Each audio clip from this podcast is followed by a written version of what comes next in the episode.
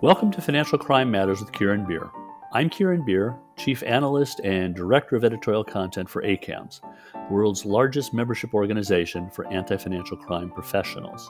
In this episode of Financial Crime Matters, I talk with Elizabeth Roper, Chief of the Cybercrime and Identity Theft Bureau for the New York County District Attorney's Office. Liz and I talk about what's involved in mounting an effective anti crime lab and some of the current cybercrime issues that her office is dealing with. I hope you enjoy the podcast and that you'll subscribe to the series either on Apple Podcasts, Spotify, or SoundCloud. Here we go.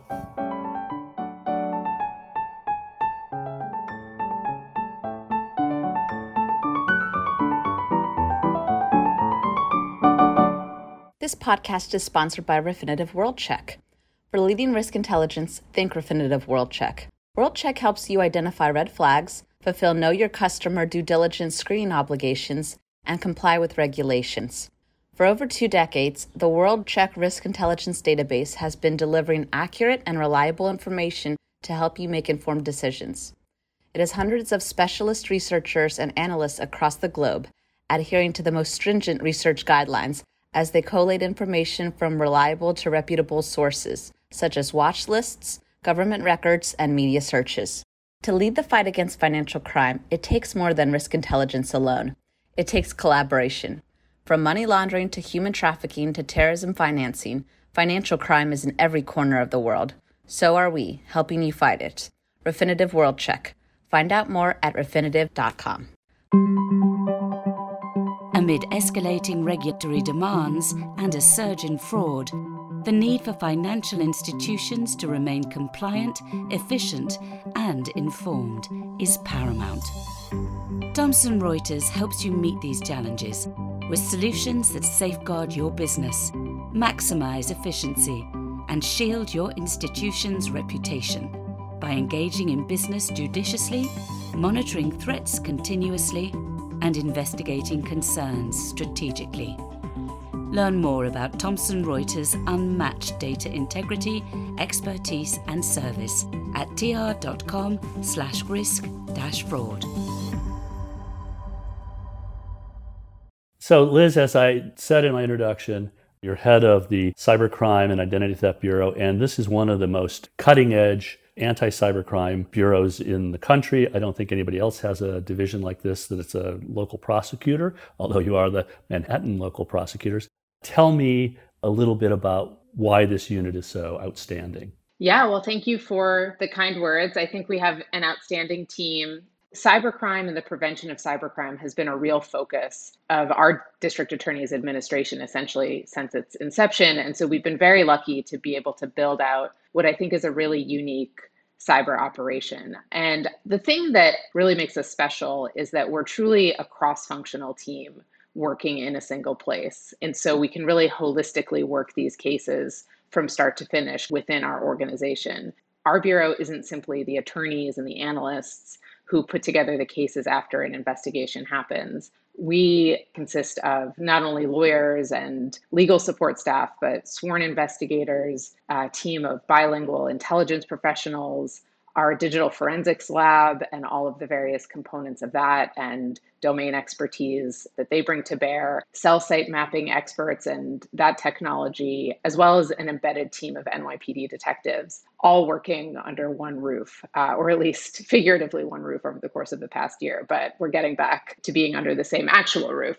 And just being able to as an attorney working one of these cases, walk into the digital forensics lab and say, hey, you know, what are you finding? Or, you know, this is a piece of actionable intelligence that we want to incorporate into our search of a device after we've gotten a warrant, or being able to, you know, have an investigator come and knock on an attorney's door and say, what do you think about this next step? Just that co location and kind of synergy makes our cases i think really dynamic and really impactful in the end typically you know you have an agency that does the investigation Sometimes they'll enlist maybe an independent threat intel operation. Sometimes they'll send electronic devices out to a third party for analysis. And for us, from the day we first open a case, we're working together with investigators, detectives, analysts, forensic technicians to strategize. And we're consulting our intelligence unit to make sure we have all of the information we need to make the best decision. And that's been really critical to our success. I'm trying to picture in my mind a little bit what do you need to have a cybercrime unit with your kind of sophistication? If I go in there, what are the components? Uh, I don't want you to give away any secrets to the bad guys, but I'm asking that also uh, as other prosecutors think about the kinds of tools that are needed. How does that break down into what kinds of capabilities you have? it is resource intensive work. Our lab is incredibly well resourced with a lot of specialized technology, specialized experience and training, tools that you need to not just do the analysis of devices, but also get into the devices in the first place. Tools for doing, for example, vehicular forensics, extraction of data from a car, increasingly some kind of more incident response or um, live forensic capabilities. So, those are all things that are important resources for us. We're also seeing that more and more it's important to have capabilities around blockchain analysis, so custom tools to do that type of work. As more and more we're seeing cryptocurrencies infiltrate each of our investigations in some way or another, whether it's laundering funds or they're the object of the theft. Those are all important resources for us to have, in addition to obviously the kind of human capital that we have and dedicated, well trained people. But I think for many jurisdictions, it's not going to be realistic, right, to build out a million dollar cybercrime lab. And that's fine. Every team who's doing this work, the thing I would say is look, just identify your team's strengths, whether you're a private entity or a law enforcement organization, whether your strength is taking statements, doing forensic analysis, doing forensic accounting, you know, identify what you can do and bring that to bear on some of these issues because even the sort of quote unquote smaller cases can have an impact. So you're sort of saying to the local prosecutors that might be envious of your effort, you can have pieces of this choose your battles a little bit in terms of what kind of capabilities you're going to have? Yeah, that's exactly right. I think, especially around cyber threats, there can be a real sense of almost hopelessness because the threat is so massive and these investigations are so resource intensive and so challenging. Even for us you know an incredibly well resourced team we often hit a dead end after months of really dedicated work and it can be really frustrating. Added to that we're all reading constantly in the news about the latest cyber threats and the proliferation of this activity is just exponential everyone is susceptible to this sense of, well, let's just throw up our hands and wait for someone else to solve the problem because what can we really do? And I think that's unfortunate. And I think whatever size jurisdiction you are, whatever resources you have, whether it's just going out and taking a statement from someone who's a part of a money mule network and saying, listen, you can't do this anymore, or building a really robust multi-million dollar money laundering case against that mule network. You know, both of those things are impactful in their own way. And so I think the most important thing is just to identify the resources that you do have and leverage them to be as impactful as you can. Obviously, you must frequently work with financial institutions, and a lot of the audience are people at financial institutions. What can you tell me about the kinds of capabilities that financial institutions do bring to the table, and maybe also what they should be bringing to the table? Especially, there are certainly financial institutions out there that you must work with that are spending tens of millions of dollars to have these kinds of capabilities. Yeah, sure. So it's true that a lot of the work we do in my bureau is what you would call cyber enabled financial crime uh, or financially motivated crime. And as a result of that, we do engage really frequently with financial institutions, both major financial institutions and also, you know, newer, kind of more niche organizations, you know, maybe in the blockchain space or fintech, et cetera. And regardless of who it is, I do think there are a few common threads. Obviously, just having the internal controls to detect threat activity and bad actors, whether it's internal or external, is just critically important. And not just that, but having the systems that log that activity. So after it's identified, we as law enforcement can go back in and understand what happened and build a case, whether that's unauthorized access to an account or a group of accounts or some kind of illicit activity on your network having robust logging is really critical for us. So we see some organizations that do a really good job of that and they present us with a great breadcrumb trail after there's an event and we can build out from that, identify perpetrators and then we have something to go into a courtroom and say, look, this is what happened here. But sometimes we just don't have that. Uh, we don't have the records that enable us to identify someone. We don't have the indicators of what even happened. And so it can be challenging to even begin an investigation under those circumstances. So I would say, you know, think ahead about those facts just because it might not seem important when you're crafting your security program to have really robust, detailed logs. But for law enforcement, that can make all the difference. In a more general way, a big pain point for us when dealing with financial institutions, frankly, can simply just be turnaround time. The nature of our work is that it's inherently fast moving. And so, if it takes months or longer for us to get compliance with legal process like a subpoena, that can really derail our investigation and, frankly, make it impossible to bring a case. The best case scenario for us, the thing that we love to see is when we have a person or a team inside an organization who's really acting as a partner with us. That could be anyone, it could be someone in the counsel's office, an analyst, uh, someone on the security team, anyone who will, you know, engage with us, pick up the phone, explain things to us, whether that's giving us a heads up about a filing, walking us through records that we've already gotten, or working with us to figure out, okay, this is going to take some time. What do you really need? What can we get you on a timeline that's going to enable you to advance your case? That makes a huge difference for us. On the flip side, you know, when we just are kind of dealing with an anonymous portal or there's delays, that can really derail our ability to investigate and bring a case. I guess the one thing I want to, before leaving this, I mean, you've said a number of things I think that are pretty helpful to financial institutions out there about records and being prepared and having a team. Is there anything that comes to mind about preventative measures when you look at financial institutions in terms of their vulnerability to cyber attacks? Any advice or observations? Yeah, sure. So I think just acknowledging the vulnerability is really important. We're all vulnerable to these attacks and they're going to happen. They just are. You know, you could have the most robust preventative system in the world and you're still not going to be bulletproof. Um, that's just sort of the nature of the landscape. And so I would say the most important thing you can do is to have a plan for when something does happen. That includes obviously having really robust backups that are separated from your network. Everyone's, of course, concerned about ransomware right now. And I think if you do get hit with a ransomware attack, that just puts you in such a more powerful position to say, okay, we can go to these backups and maybe it's not everything, but it's enough to get us back up and running. But you have to have it separated from your network, obviously, because you don't want it to be vulnerable to the attack. You don't want your backup to become part of the compromise so that's a huge part of it and just preparation generally knowing who you're going to call knowing who you're going to engage and then when something happens actually executing that plan right? I think we've all seen instances where there's a really thoughtful uh, detailed well considered plan and then something happens and everyone you know sort of throws it out the window because panic sets in and adrenaline is running you know making sure that everyone's level headed and actually following the plan is important and then i would say coming from my perspective part of your plan it doesn't have to be the first part of your plan but it should be an integral part is engaging law enforcement whether it's us whether it's the fbi the secret service whoever your local prosecutor's office is having a relationship with them in place so you have a person to call is just going to help you so much in terms of outcomes. Whatever the type of attack you're dealing with,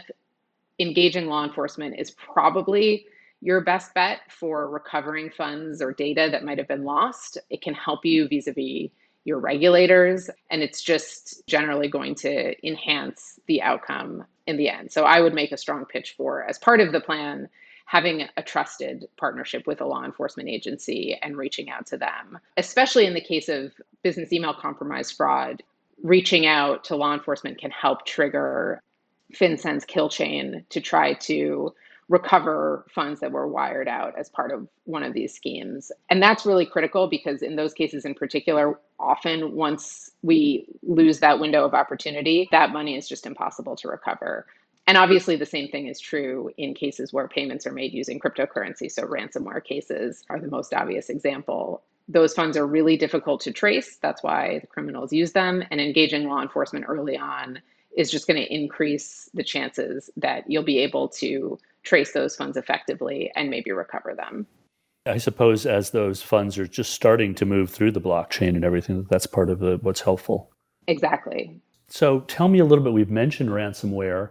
What are the kinds of crimes that you're seeing? What preoccupies the time of your office?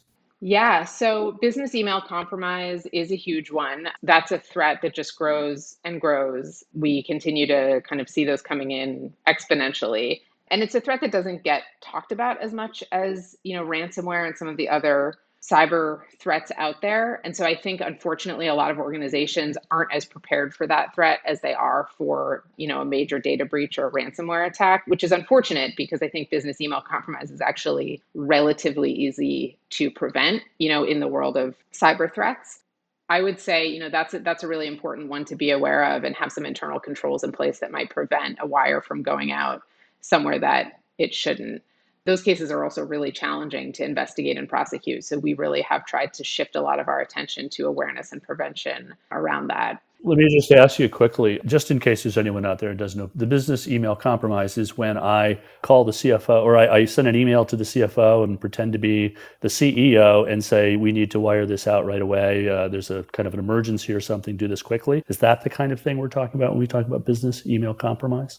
Yeah, that's exactly right. There are a few kind of flavors, I guess, of business email compromise fraud, but exactly. Essentially, these are instances where criminals will often gain unauthorized access to a network, maybe through a phishing attack or malicious link, something like that, monitor email traffic within an organization, both to learn about ways in which people interact with each other, the language that they use, and also to identify upcoming financial transactions. And then when such a transaction is identified, they'll swoop in either from within the network or more frequently using some kind of spoof domain. So, you know, if you're at kieranbeer.com, they might come up with Kieran Beer with an I or a slight variation on your domain to make it look legitimate and say, hey, I've recently changed financial institutions. Please send the wire to X frequently that wire transfer goes to a, a US based account so as not to trigger all of the controls that come into play when there's an international transfer.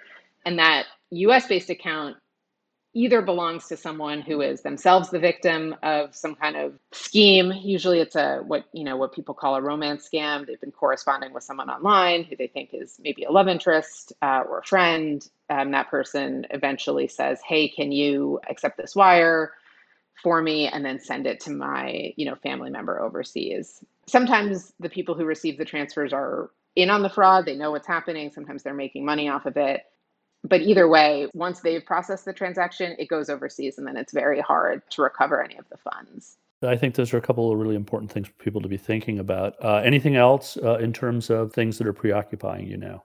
We're all every agency is seeing just an explosion of crime around cryptocurrency which is not inherently new. You know we've all been interacting with digital currencies for quite some time now.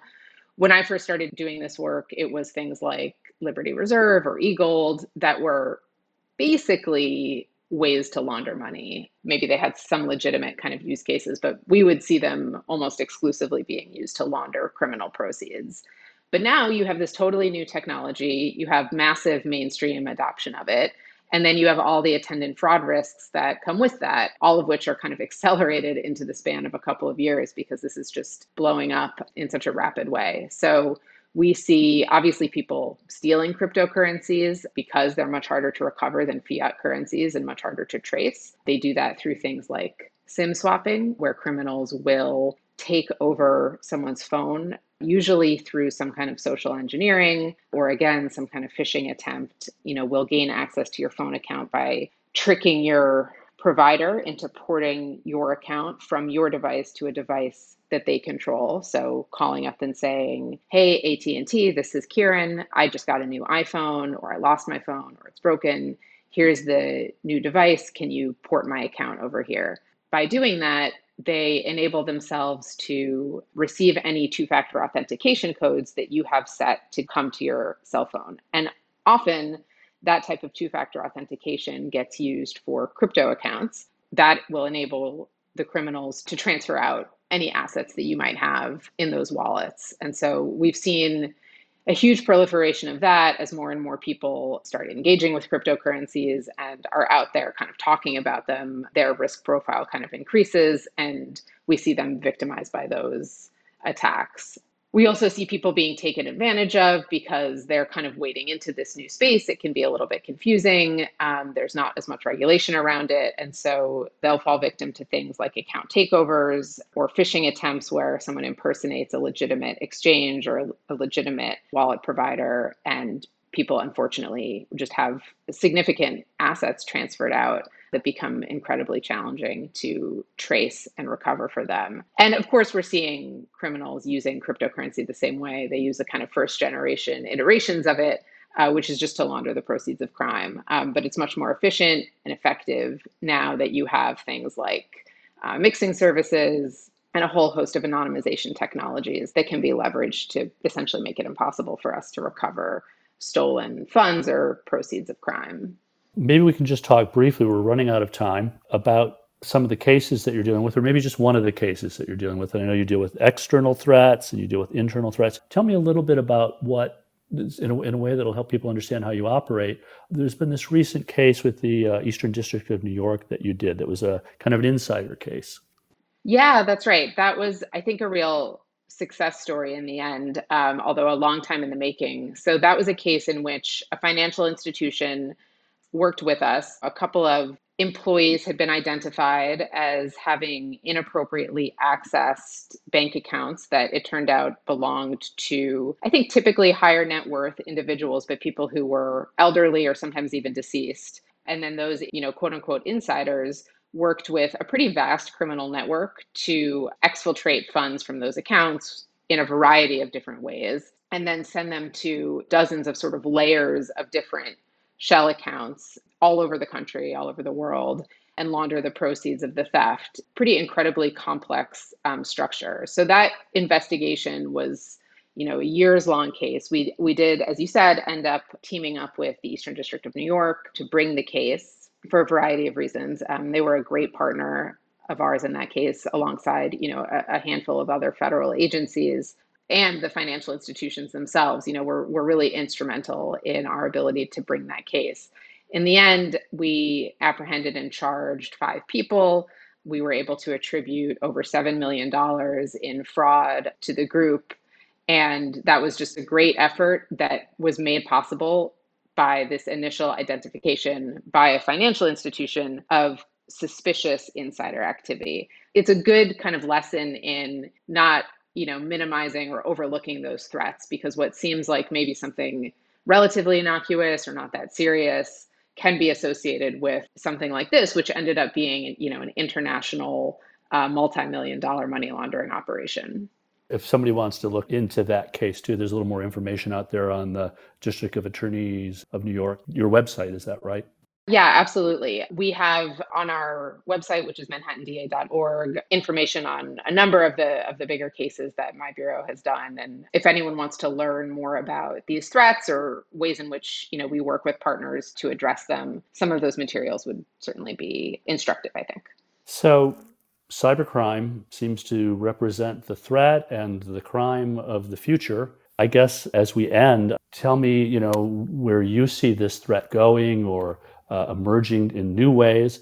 And then maybe just concluding, um, how do you feel about our ability to kind of counter this? And are, are you sort of optimistic, or is there some real reason for despair here, frankly? right. Well, hopefully not despair. I think the thing that's frightening to me right now is, frankly, the relative lack of sophistication that it takes to commit these crimes. There used to be this sort of inherent barrier to entry in cybercrime. You had to have the skill set to write malware or deploy it or infiltrate a closed off part of the network that you were on, or even encrypt your data so that law enforcement couldn't get to it. Now, so many of those things are kind of baked into what we do every day or can be bought off the shelf. You see ransomware as a service, where really anyone with little to no understanding of programming can lease the infrastructure to commit these attacks and they can be really devastating. Encrypted communications are now basically the default, which is great in a lot of ways, but also you know kind of benefits the people who in prior years we would have easily apprehended that's a steeper mountain for us to climb now so i think it's just a lot more accessible to people who might be interested or willing to commit cyber attacks. But I think, you know, to end on a positive note, I'll talk a little bit about what makes me hopeful. And that's the incredible talent that I see converging around this threat. When I started working on cyber cases, I didn't come into it with any specialized knowledge of computer science or the cyber world. I just had an interest in investigating complex things and sort of learned as I went along. Now we see people who at the outset say I want a career, you know, fighting this threat. We currently in my office have a class of incredibly bright summer interns. It's that time of year. And I have people reaching out to say, "Oh, I took a course in cyber conflict or the law around cybersecurity and privacy and they want to know all about what we do. And it's just so great to see that. I think we're seeing it um, at that level. We're seeing it at the highest levels of government too. We're devoting more and more resources to this threat in a way that we haven't before as a country. Um, and we've just got really bright people coming out of school, really bright people, the highest rank, looking at this threat. So all of that makes me ultimately optimistic about the future. Well, let's be thankful for the bright people. And I think we're also thankful, uh, Liz, for your efforts. Uh, what a pleasure to talk to you. Uh, Elizabeth Roper, Chief of the Cybercrime and Identity Theft Bureau in the District Attorney of New York's office. Thanks, Liz. Yeah, thank you so much, Kieran. It was great to talk to you. Thanks for listening to my conversation with Elizabeth Roper. I hope you found the podcast compelling and that you will subscribe to Financial Crime Matters on Apple Podcast, Spotify, or SoundCloud so that you'll get an alert for each new podcast. Because financial crime matters to me and to you. See you next time.